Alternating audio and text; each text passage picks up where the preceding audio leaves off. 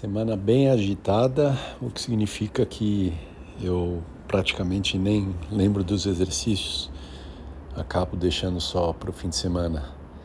Em quinta-feira ainda tem amanhã uma agenda ainda bem complicada é, ou cheia e é isso aí. Aí sábado eu dou uma parada e é, vou para minha corrida, o meu tênis. E aí vamos ver como é que eu preparo meu corpo para a semana que vem incluir uma corrida a mais. É, mas é isso aí, seguindo rotina, me mantendo e maravilha, bom sentimento no geral.